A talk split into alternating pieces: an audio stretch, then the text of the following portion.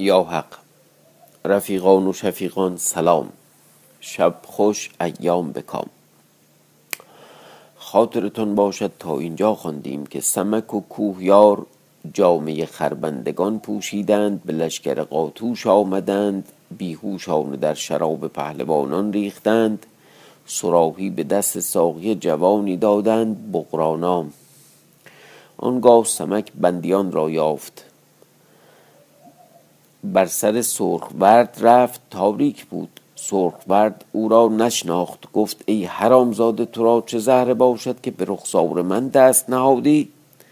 سمک را نمی شناسی گر آگاه گردد که تو دست بر رخسار من نهادی به جای این دست سر از تو بردارد. سمک را خوش آمد و گفته ای سرخورد مترس که من سمکم. سرخورد خرم شد اینک ادامه قصه. چون او را برگشاد گفت اکنون تو دست و پای ایشان بگشای و همین جایگاه می باشید. گوش به من می دارید که دیرگاه شد تا من. چون با سواران با شما درگذرم نفهمیدم یعنی چی؟ شما دنباله من بیایید. این بگفت و برفت. سرخ ورد برخواست پای ایشان بگشاد. احوال سمک باز گفت. ایشان آفرین کردند. خرم شدند و بر جایگاه می بودند. تقریبا این بار هشتم اینا. ای اسیر میشن چیز میاد سمک میاد نجاتشون میده اینا خرم میشن آفرین میگن. یعنی هیچ مسئولیت دیگه ای نداره. سمک پیش رکابدار تورگ آمد. او را در خواب دید. سر فرو برد و گفت برخیز که تورگ مست شد و بیرون خواهد آمد. رکابدار از خواب در آمد و سراسیمه. سمک حلقه او بگرفت و بفشرد تا بمرد. خواهم تو خواب میکشتیش دیگه. پس جامعه از او بیرون کرد در خود پوشید و قاشیه در میان بست و او را در گوشه بخوابانید. دیگر بار پیش رکابدار روزه روزه نفات آمد و همچنین حلقه او بگرفت و بفشرد تا بمرد. پس کوهیار برابر وی بود بفرمود تا جامه از او بیرون کرد در خود پوشید. اسب در دست گرفت به جای وی بنشست. سمک کشته را در گوشه بخوابانید پیش رکابدار سوسن آمد او را نیز بکشت و هر سه اسب در دست گرفتند و به جای ایشان می بودند از آن جانب بقرا همون ساقی که جلوتر عرض کردم خدمتون شراب در قده می کرد و به خورد ایشان می‌داد تا همه مست گشتند و بیافتادند. غلامان تورگ و سوسن و روزه از خیمه به در آمدند. سمک و کویار اسب در کشیدند و ایشان هر سه را برنشاندند و هر یکی غلامی در پس نشسته سه غلام دیگر با ایشان سمک و کویار در پیش ایشان می‌رفتند تا بدان مقام که موکلان بودند بگذشتند. چون سرخورد و هرمزگیل و کویار و سمور بدیدند به پای برآمدند دنبال ایشان گرفتند. تا سمک ایشان را در می آورد. گوی بود اسبان در آن گو آوردند.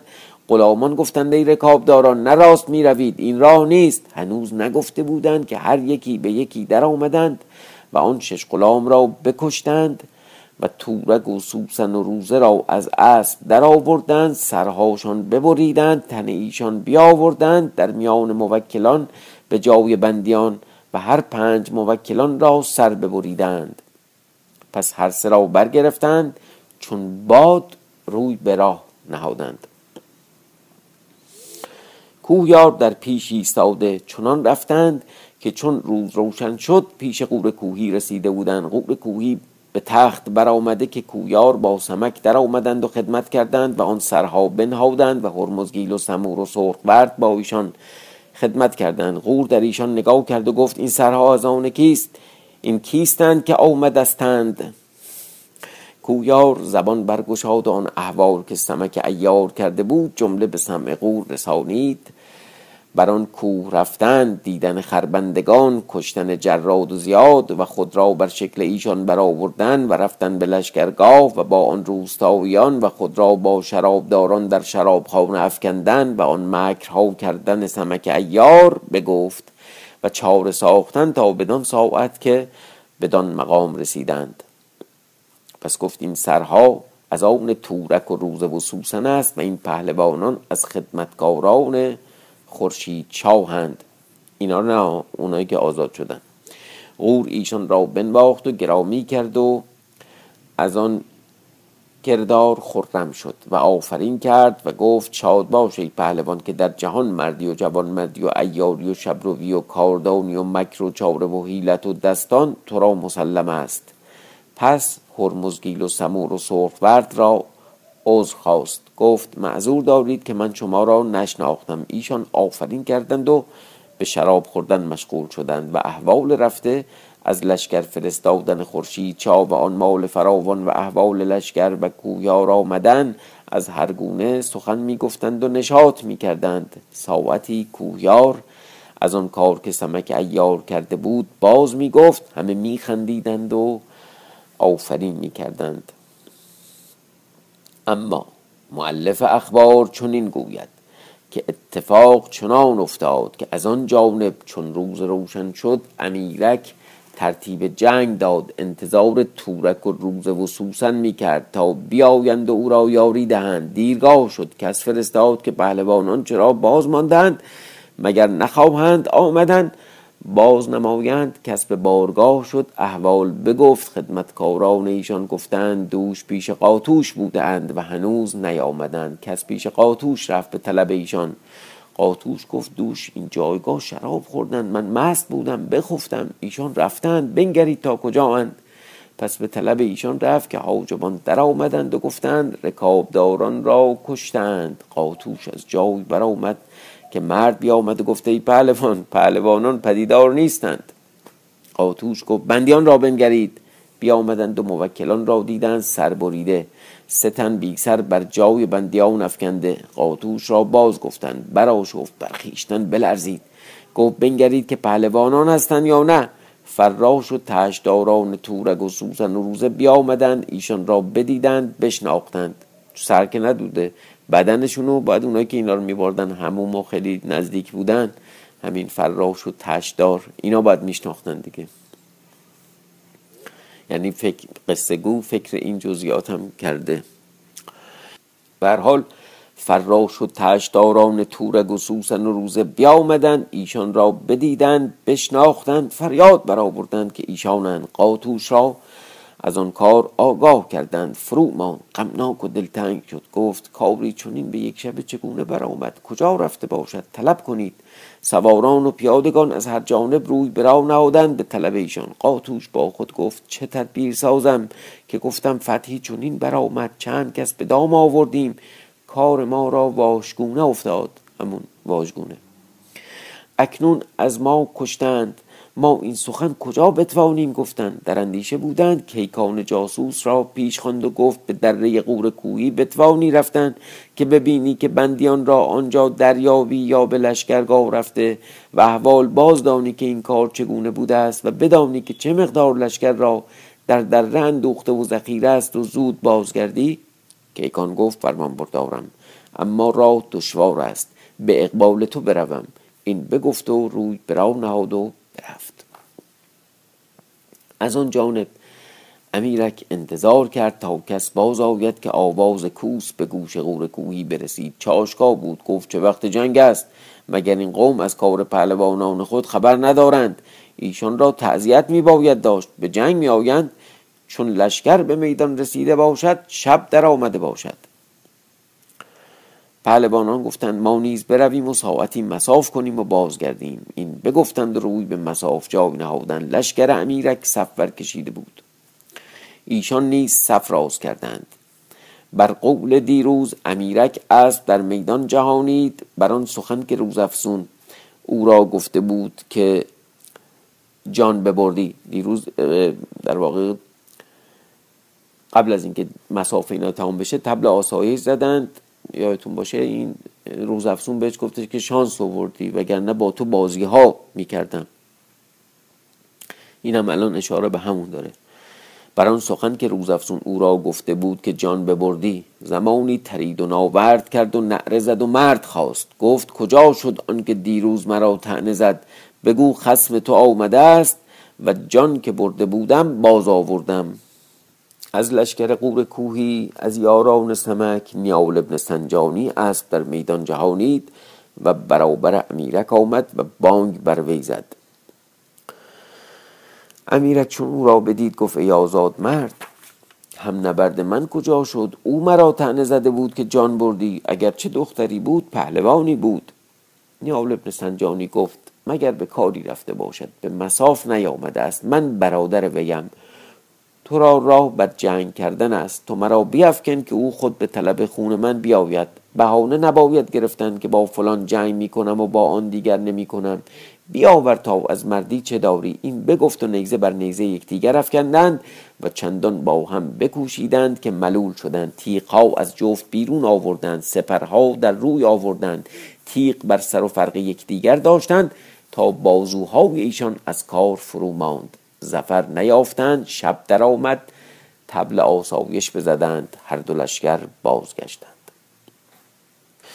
چون قور باز جاوی خیش آمد سمک روزافسون را طلب کرد. ندید با خود گفت به دربند آهنین رفته باشد. روی برا نهاد از دنباله او برفت. احوال رفتن روزافسون چنان بود که دو لشکر روی در روی آورده بودند و او را هوس دربند بود. همون دربند آهنین و به جنگ در نشد. گفت کلید دارم بروم آن حال باز دانم پس روی برا نهاد و رفته بود. چون روز افسون پیش دربند آهنین آمد کلید در قفل افکن تا بکشاید چون قفل به جنبانید نعره شنید. چنان که زور از دست و پای روز افسون بشد بلرزید و دو دست وی از کار فرو ماند. از پس پشت نگاه کرد سیاهی دید که می آمد بر مثال مناره همچون غیر سخت عظیم و با هیبت از این زشتی دیو شکلی افرید صورتی قور هیکلی. نعر زنان و اشتلم کنان روی به روز افسون نهاد گفته ای فرو مایه نابکار چه زهره داری که در امانت پادشاه تصرف کنی؟ در آمد و دست بزد و او را از جای برگرفت و گفت که اگر نه آن بودی که شاه مرا سوگند داده است که قریبان را نکشم تو را پاره پاره کردمی که هیچ آشنا قصد دربند نکند. او را به جای خود برد روزافزون را بیفکند و بربست. در آن ساعت که روزافزون را بیفکند سمک به دربند رسیده بود. روزافزون را ندید. از آن جانب قریدن سیاه شنید و ناله که می آمد سمک روی بدان جانب نهاد. آهسته و به احتیاط می شد تا از دور چشم وی بر آن سیاه افتاد. سیاهی دید بر مثال مناره از غیر و قطران سرشته. زشتی ناخوشی آتشی عظیم کرده و میلی آهنین و گوسفندی بر آن زده و در آن آتش میگردانید و ناپخته ناپخته می‌خورد. در برابر روزافسون را دید نشسته و بربسته سمک با خود گفت چه بود که این دختر کرد؟ بر دست این سیاه گرفتار شد. اکنون من با این سیاه چه کنم؟ اگر دمی به من دهد باد دهن او مرا ببرد. دریغ باشد روزافسون را بر دست او گذاشتن. مرا می باید بودن تا بدانم که احوال به چه رسد. نظاره می کرد تا آن سیاه آن گوسفند بخورد خیکی شراب در پیش گرفت به دو سه دم باز خوردم جوری دو سه جرعه کرد کل اون خیک برخواست در برابر کوه سوراخی بود. زنگی از پیش روزافزون آمد. اینجا دیگه تعبیر به زنگی می‌کنه یعنی سیاه پوست. و در آن سوراخ رفت. سمک را گمان بود که زنگی به جای خواب رفت. برخواست پیش روزافزون آمد. خواست که او را بکشاید. قریدن سیاه شنید که از سوراخ به در آمد. بترسید. روزافزون را به جای رها کرد و پنهان شد. سیاه بیامد و روزافزون را برگرفت و در آن سوراخ برد. سمک نگاه می کرد غم روزافزون می‌خورد تا نباید که به دور رنجی رسد. در ساعت بر در سوراخ آمد. گوش داشت که سیاه در خواب است که آواز روزافسون شنید که می نالید و می گفت که ای سمک بیا که زنگی در خواب است. سمک گفته خواهر آمدم. در سوراخ شد زنگی را دید در خواب. روز افسون به پایین تخت افکنده. پای از بر زنگی در نهاده و پیش روز افسون آمده او را بکشاد روز افسون گفته ای بلوان زنگی را سر بیافکن که عظیم از وی ترسیدم و این خوف که مرا از این سیاه بود هرگز ندیدم. این سیاه مگر نه آدمی است. نظر شاید تمایلات نجات پرستانه هم در راویان قصه بوده. چون چند بار هر جمع می‌خواد بگه زشت و اینا سیاه میگه. حالا اینا البته بحث مفصله که بماند. یه خورده یعنی بحث ایه بحث نژادی نیست.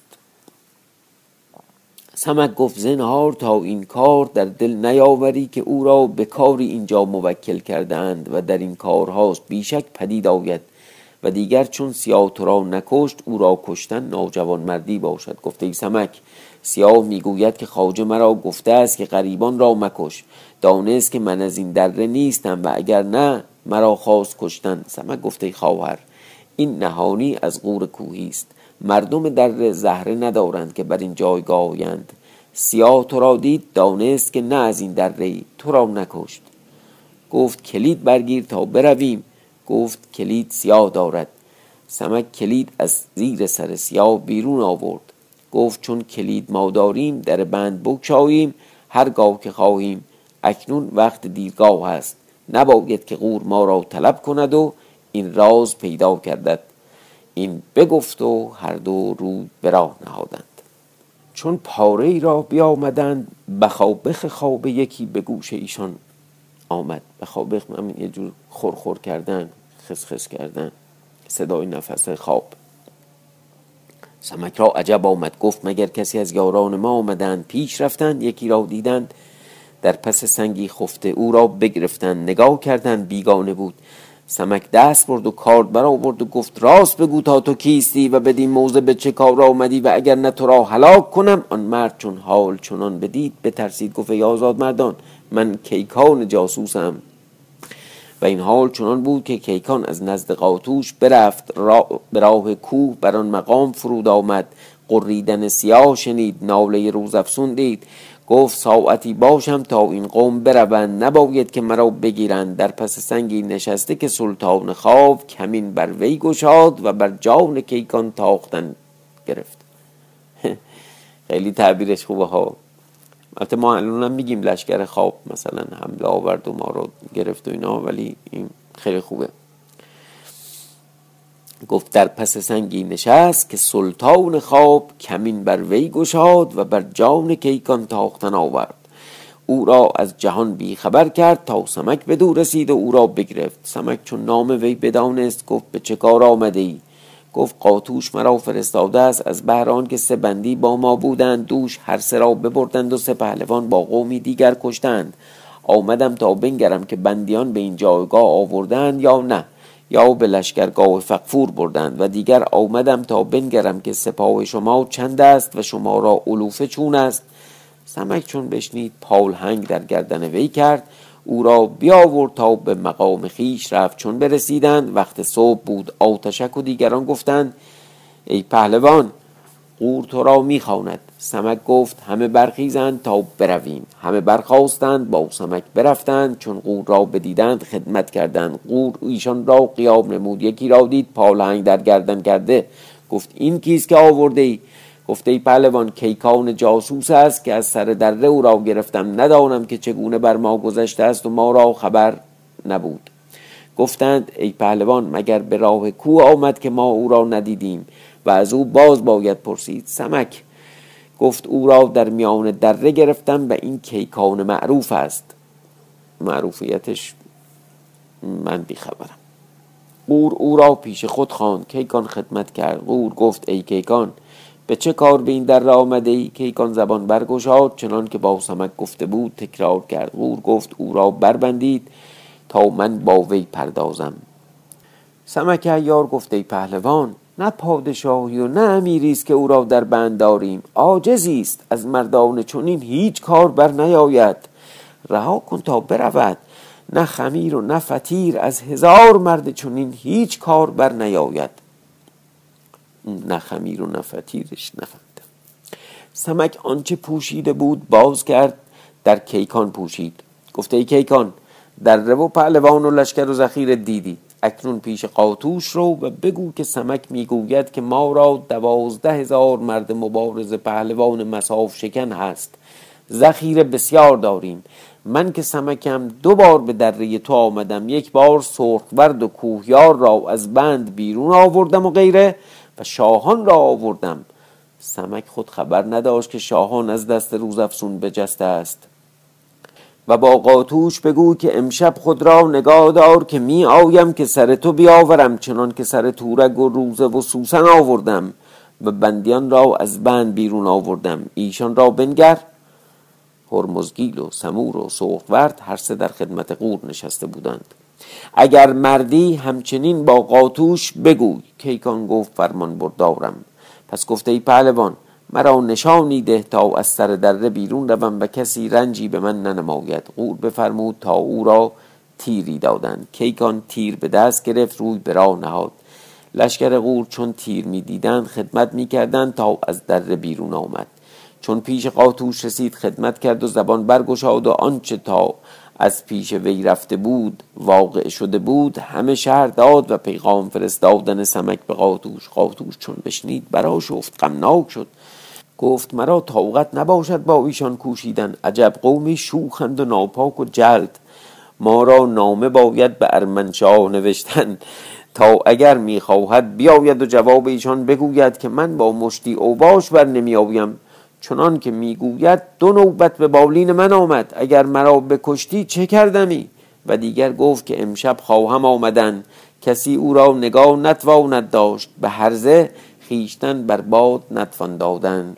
در حال نامه نوشت بر من چاق در اول نام نام یزدان یاد کرد. پس گفت این نامه از من بنده و خدمتکار شاه جهان فرمانده مشرق و مغرب ارمنشاه. بداند و آگاه باشد که لشکر بیامدند و راه بر لشکر فقفور بگرفتند و خلقی بسیار کشتند. هرمزگیل و سمور و سرخبرد را بگرفتند. با عاقبت رها نکردند. که دو شب بر این بگذرد که سمک بیامد و ایشان را ببرد و با آن بسنده نکرد که تورگ و روزه و سوسن را سر ببرید و پنجاه مرد موکل بکشت.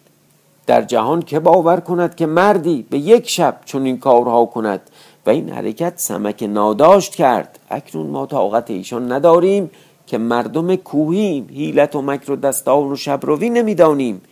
چاره آن نتوانیم کردن. دانم که جایگاه ایشان ناخوش گشته باشد. از این جانب کنند و در مرغزار گوران که بر سر در است و جایگاه فراغ است و آب و علف تمام. چون سپاه شاه بدین جانب آیند اگر فقفور و خورشید چا با ایشان جنگ می کند و نیز بر سر دره باشد سهمی و حیبتی باشد و ما حصار دره قور می دهیم که به جنگ با ایشان بر نمی آییم. و معلوم شده است که در دره قور بیش از سه ماه علوفه نیست که از بی علفی ایشان را قهر توانیم کردن. معلوم شاه کردانیدیم اگر بدین جانب می آید که بدین نمت کارها کنیم و اگر نه به خدمت خواهیم آمدن و دوازده دره رها کردن و خدمتکاران تورک و روزه و سوسن پیش بندند. و سلام. خیلی نامه ها جالبه. اصلا خود کل قصه سمک یه طرف این نامه نگاری ها یه طرف. نامه را مور بر نهادند و به کیکان داد و گفت این نامه زود ببر و آنچه دانسته و دیده ای بگو. کیکان برفت و نامه به دست شهران وزیر داد تا باز کرد. برخواند معلوم شاه گردانید. ارمنشاه فرو ماند دهنش بسته شد. از قهر سخن نمی توانست گفتن. روی به شهران کرد و گفت ای شهران چگونه می‌بینی کار ایشان؟ شهران وزیر خواست که سخن گوید که یکی از در بارگاه در آمد نامه ای از پیش شاه بنهاد گفت باری نامه پران پران می آید این از کجاست؟ گفت ای شاه نامه برخوان تا تو را معلوم گردد. شاه نامه برگرفت به دست شهران وزیر داد. شهران نامه باز کرد برخوان چون این نوشته بود این نامه از من که ماهانم. اوه ماهانه و ماهستون یادتونه خب نامه رو فردا شب می‌خونیم با هم. شبتون خوش.